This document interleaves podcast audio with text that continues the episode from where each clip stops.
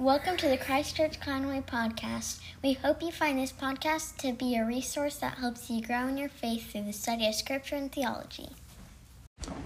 If the kids make their way back to their seat, if you want to turn in your Bible to 1 Samuel 1 Samuel chapter 1, I entered that wrong. 1 Samuel chapter 1, verse 1 through chapter 2, verse 10. We're not going back in time here. That would be fun too. Um, 1 Samuel chapter 1 uh, through 1 Samuel chapter 2, verse 10. And this is a long passage, but, but I want us to hear this story. So we're going to read all of it uh, this morning. So let's focus and give our attention to the reading of God's holy and inspired word. There was a certain man of Ramathaim Zophim of the hill country of Ephraim, whose name was Elkanah, the son of Jer- Jeroham, son of Elihu, son of Tohu, son of Zuph, and Ephrathite. He had two wives. The name of the one was Hannah, and the name of the other was Peninnah. And Peninnah had children, but Hannah had no children.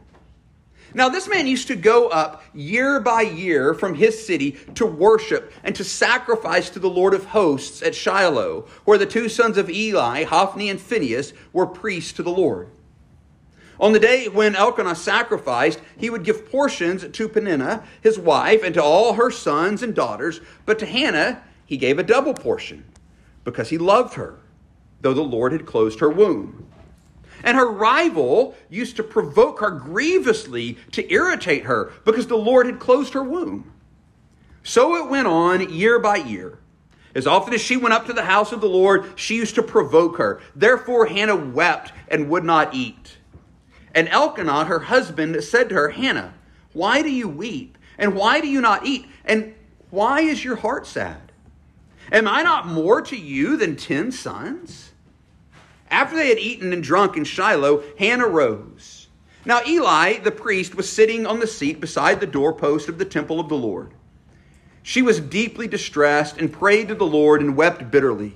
And she vowed a vow and said, O Lord of hosts, if you will indeed look on the affliction of your servant and remember me and not forget your servant, but will give to your servant a son, then I will give him to the Lord all the days of his life, and no razor shall touch his head.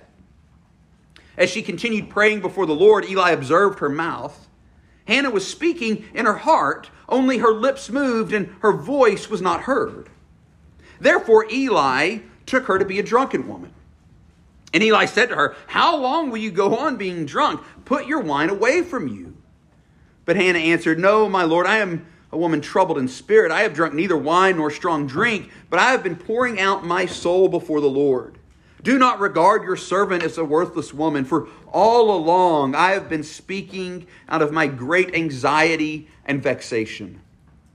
Then Eli answered, Go in peace, and the God of Israel grant your petition that you have made to him. And she said, Let your servant find favor in your eyes. Then the woman went her way and ate, and her face was no longer sad. They rose early in the morning and worshiped before the Lord. Then they went back to their house at Ramah.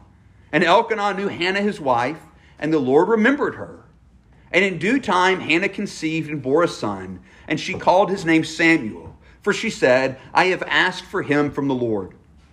The man Elkanah and all his house went up to offer to the Lord the yearly sacrifice and to pay his vow. But Hannah did not go up, for she said to her husband, As soon as the child is weaned, I will bring him, so that he may appear in the presence of the Lord and dwell there forever. Elkanah, her husband, said to her, Do what seems best to you. Wait until you have weaned him. Only may the Lord establish his word. So the woman remained and nursed her son until she weaned him. And when she had weaned him, she took him up with her, along with a three year old bull, an ephah of flour, and a skin of wine. And she brought him to the house of the Lord at Shiloh.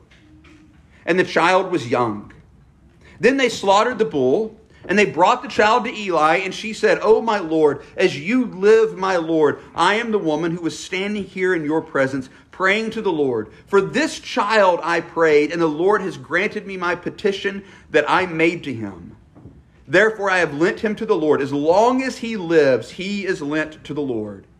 And she worshiped the Lord there. And Hannah prayed and said, My heart exults in the Lord. My strength is exalted in the Lord. My mouth derides my enemies because I rejoice in your salvation. There is none holy like the Lord. There is none besides you. There is no rock like our God. Talk no more so very proudly. Let not arrogance come from your mouth, for the Lord is a God of knowledge, and by him actions are weighed.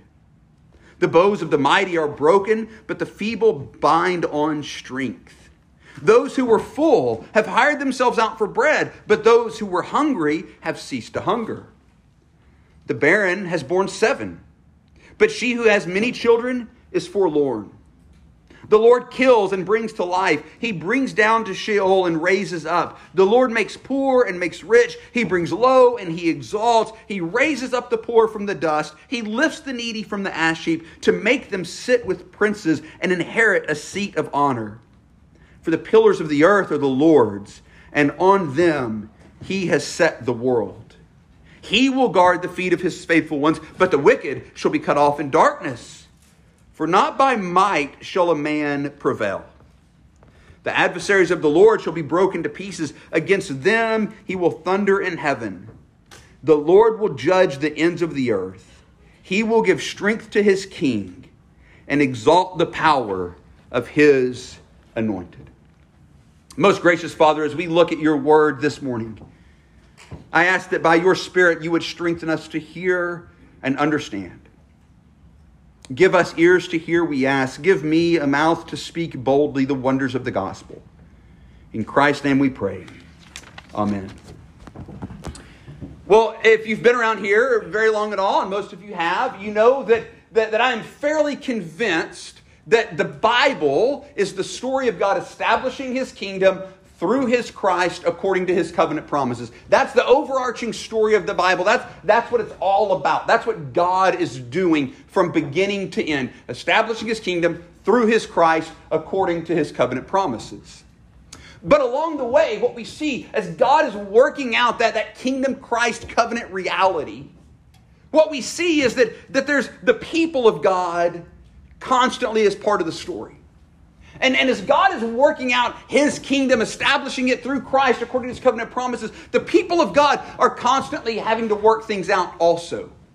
And, and what we are having to work out, as y'all have heard me say time and time again, is our hope, security, and identity right from the beginning, that's the struggle. That's what we're trying to figure out. That's what Eve and Adam in the garden were trying to figure out. That's what Moses was trying to figure out. That's what the Israelites were trying to figure out as they wandered in the wilderness. That's what they were doing all through the judges cycle. They were trying to figure out their hope, security, and identity. And Yahweh would send a judge, and they'd be like, oh, yeah, it's found in him. But then they would get distracted. They would see the nations around them and, and say, oh, but maybe, maybe it's there. And they would run after that. And then they would lose everything. And then God would send them a judge and say, oh, yeah, it's in God. That's where our hope's secured. And that's the story. And that's the story on through the New Testament. Remember Second Corinthians that we just finished. What were they doing? They were wrestling constantly with those realities. Are we going to listen to the gospel? Are we going to listen to what Paul said, the hope, security, and identity that he gave us? Or are we going to listen to these super apostles and what they said? And, and perhaps in, in no place is, is this reality of the people of God working out, trying to figure out their hope, security, and identity as God establishes kingdom through his Christ according to his covenant promises. Perhaps no place is that on like bolder display than in the story that we have in 1st and 2nd Samuel. Because in this story, what we see is we see Israel going from this, this state of existence under these tribal judges, kind of, kind of a tribal existence, moving from that to a monarchy. Culturally, from, from a societal standpoint, they're being redefined. How they're going to understand life, how they're going to function in life, is, is being utterly redefined. And that causes them individually to, to have to think through things as well. And we see this same struggle pop up in, in the opening verses that we've just read of the story of Samuel. You've got this family situation that, that, that's kind of explained in, in all of its painful, heartbreaking detail in the first eight verses. There's this Elkanah, this guy Elkanah, he's got two wives, Hannah and Peninnah, and, and, and, and he loves Hannah, but, but she is barren. She can't have children.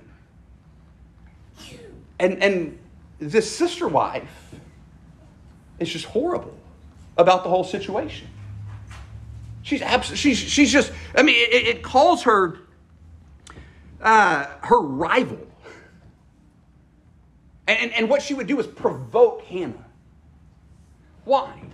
Because she had something. She, she I, I'm going to say, she had taken the, the, the fact that she had kids and was building her whole self on that and exalting herself over Hannah, saying, I'm the one that gave dear husband children.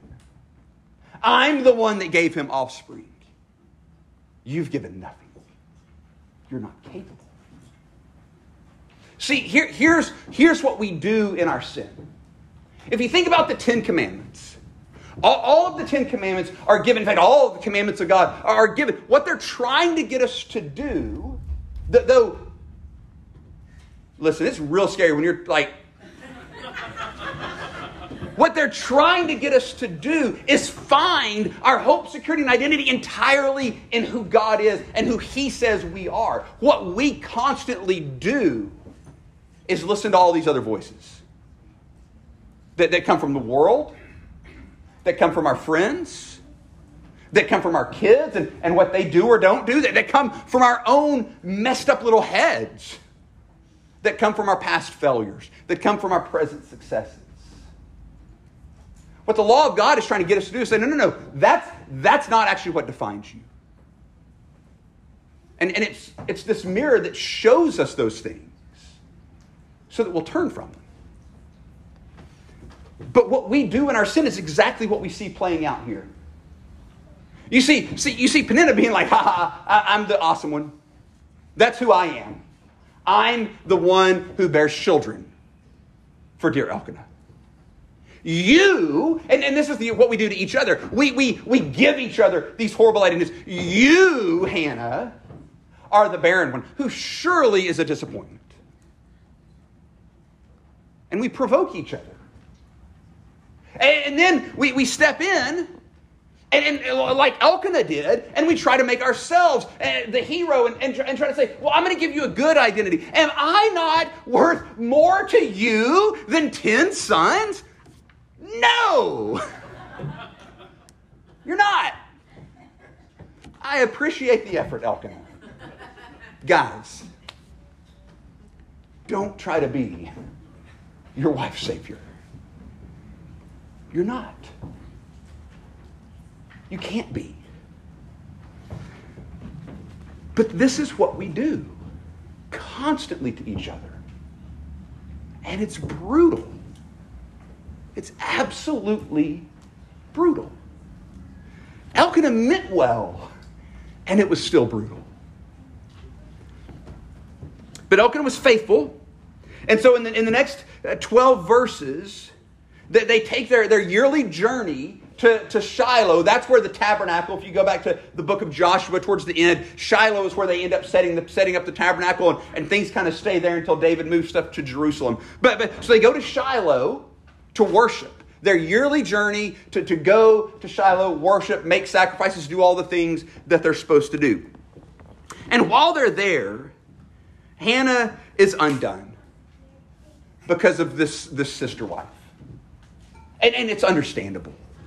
It's absolutely understandable. Her goal, the, the Bible tells us, her Peninnah's goal was to make Hannah's life absolutely miserable. Absolutely miserable. And she did a great job. She was so good. She was so good at it. And Hannah is undone. She can't eat. She can't drink. She's broken to the core. Why? I think part of what's going on here is because she's struggling with the lies she's being told about herself. Even though, even though Elkanah is giving her the double portion because he loves her. The reality is, what we see in Hannah is what we see in all of us. We can hear the gospel. We can hear of our justification. We can hear that in Christ we have all that we need, that we are adopted as, as children of God, that we are the beloved, that we are justified, that we are sanctified, that we are presently free from sin, that dead to sin and alive to God in Christ. We can hear all of that. We can hear all of it. And we can say, Yes, I believe that. But it takes such a small voice to say, You're horrible. You're no good. And we switch our understanding just like that. Just like that. Hannah could receive the double portion from her husband because he loved her, but be provoked to her very core by these other sounds that she was hearing, by these other voices that she was hearing. And we're the same way. We're the exact same way. And, and what the world tells us to do in those moments is the exact wrong thing. Because what the world tells us to do in those moments is you know what you need to do? You need to figure out who you are. And to do that, you need to go into yourself. And there you'll find it. And I want to be clear it's not one side or the other. Everybody tells us that. Everybody tells us that. Don't, don't, don't believe the lie that it's just one side that's exalting the self as, as the end all be all. That's absolutely not true. Everyone but Christ is exalting the self as the end all be all. And, and we're supposed to go in and figure out who we are. Well, that's not what Hannah does. She goes to God in great vexation, it says, in great sorrow. Did you know you can go to God that way? Did you know that? I, have been listening to this, this guy that that has, has kind of helped me rethink through confession as something that's not just saying, oh, I'm sorry, I did this, I did this, but, but, it, but it's being honest before God with what it is you actually believe about yourself and about Him and about His attitude towards you and all of that. And that's what Hannah's doing. She goes to God utterly broken. She goes in anguish and vexation. She goes unable to eat. She goes unable to speak. And calls out to God Help me. And, and then this well meaning priest, who I have to assume was a Presbyterian, because he sees a woman having a charismatic moment in the sanctuary and he doesn't know what to do. He is completely thrown off by the whole situation. And he's like, she must be drunk. It's only logical conclusion. And Hannah says, no, that's not the situation. I'm broken. And I'm calling out to my God because she doesn't know what else to do. She doesn't know where else to go. Because everyone around her is telling her lies about herself. And she's believing them. And so she goes the only place she can to hear what is true and to call out to the only one she can for the help that she needs. And, for, for, and, and look, she's asking here, and I love this. She's asking for something she wants. She doesn't need a kid to stay alive. She doesn't need a kid to have her husband's affection. She, she's got that. Her health apparently is fine. Like there's nothing in the story. She just wants a child. And she wants God to give it to her. And so she asks for. She goes to God because she's broken by not having a kid. And she asks for his help. And when Eli, the first Presbyterian minister of Shiloh, realizes what's going on, he says, Go in peace, and the God of Israel grant your petition that you have made to him. And she hears the declaration of the man of God who's kind of figured out what's going on. And her response is, Let your servant find favor in your eyes. And she went away and ate and was no longer sad. Because God had answered her. She didn't have a kid yet.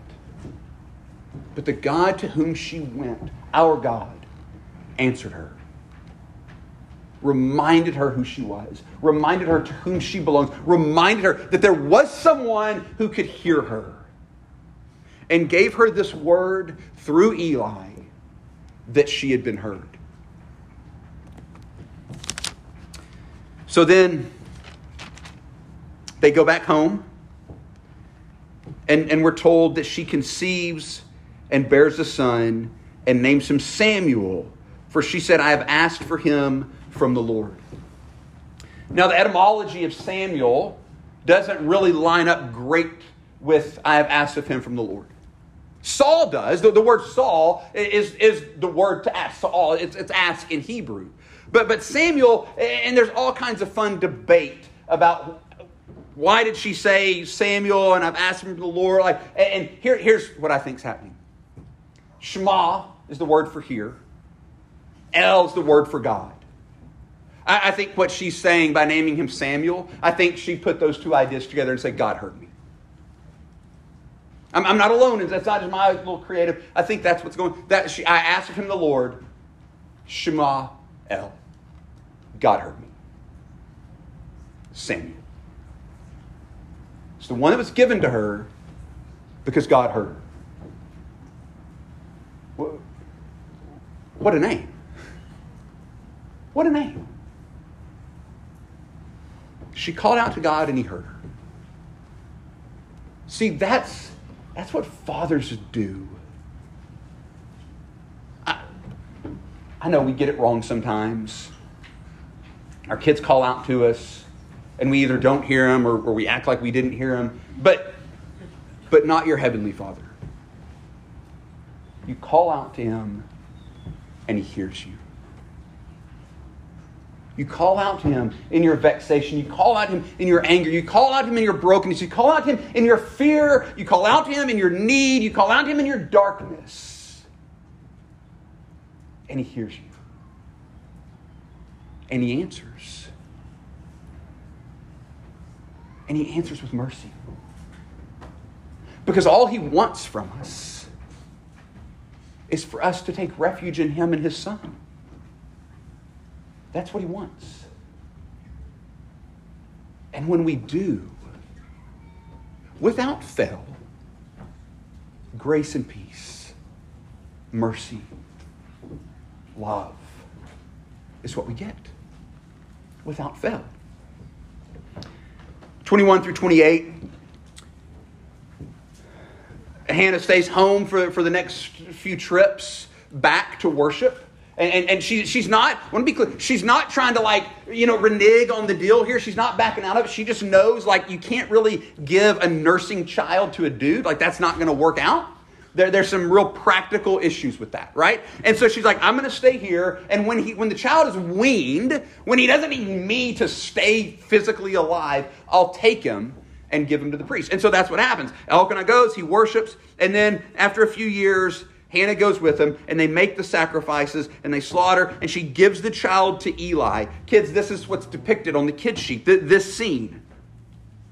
And she says, Oh, my Lord, as you live, my Lord, I am the woman who is standing here in your presence, praying to the Lord. For this child I prayed, and the Lord has granted me my petition that I made to him. Therefore, I have lent him to the Lord. As long as he lives, he is lent to the Lord. Now, think about this. Think, think about, I mean, and, and here's why I think there's identity stuff going on here hope, uh, security, hope, and, and, and that she, she learned in that prayer not to find it in having kids. Because what happens? She has one, and she gives them away. And now she's childless again. Now, we know later in the story it tells us she has more kids.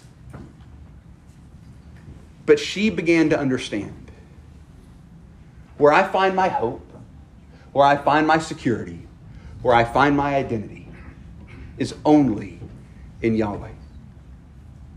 Not in having Samuel, certainly not in Elkanah, by no means in this other woman. It's in Yahweh. And so she sings or, or prays this prayer that, that, that, has references to different Psalms and, and all of this. And I'm going to read this prayer of hers again because I want us to see what it is that she's done. I want us to see what it is that God has done in her. How she is, how he has set her eyes squarely on him as her entire hope, her entire security, her entire identity.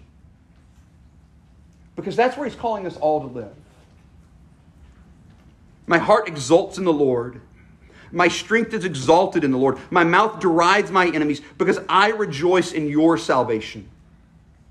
There is none holy like the Lord. There is none besides you. There is no rock like our God. Talk no more so very proudly. Let not arrogance come from your mouth. For the Lord is a God of knowledge, and by him actions are weighed. The bows of the mighty are broken, but the feeble bind on shrink. Those who were uh, sorry, those who were full have hired themselves out for bread, but those who were hungry have ceased to hunger. The barren has borne seven, but she who has many children is forlorn. The Lord kills and brings to life. He brings down to Sheol and raises up. The Lord makes poor and makes rich. He brings low and he exalts. He raises up the poor from the dust. He lifts the needy from the ash heap to make them sit with princes and, and inherit a seat of honor.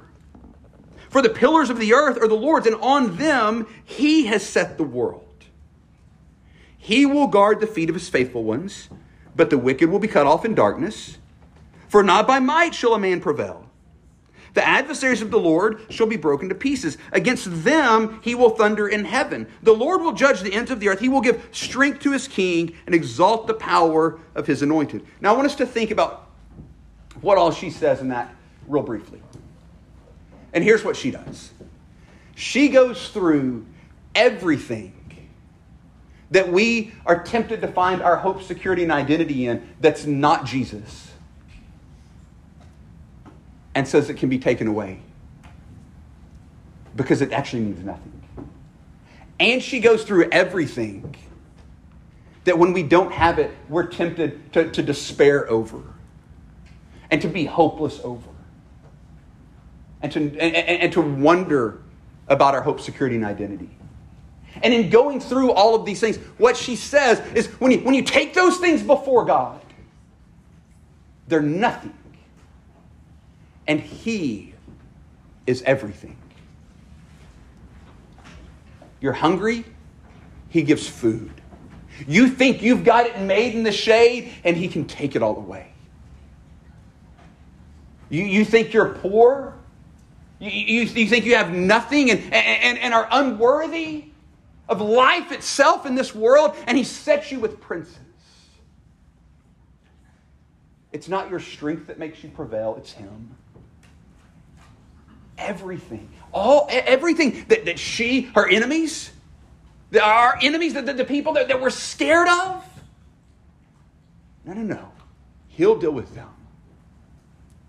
All of it everything that we're tempted to find our hope, security, and identity in, she, she, she calls us, it's, it's nothing, it's all you. Everything that we're tempted to despair over and feel hopeless and, and insecure and, and, and, and not know who we are.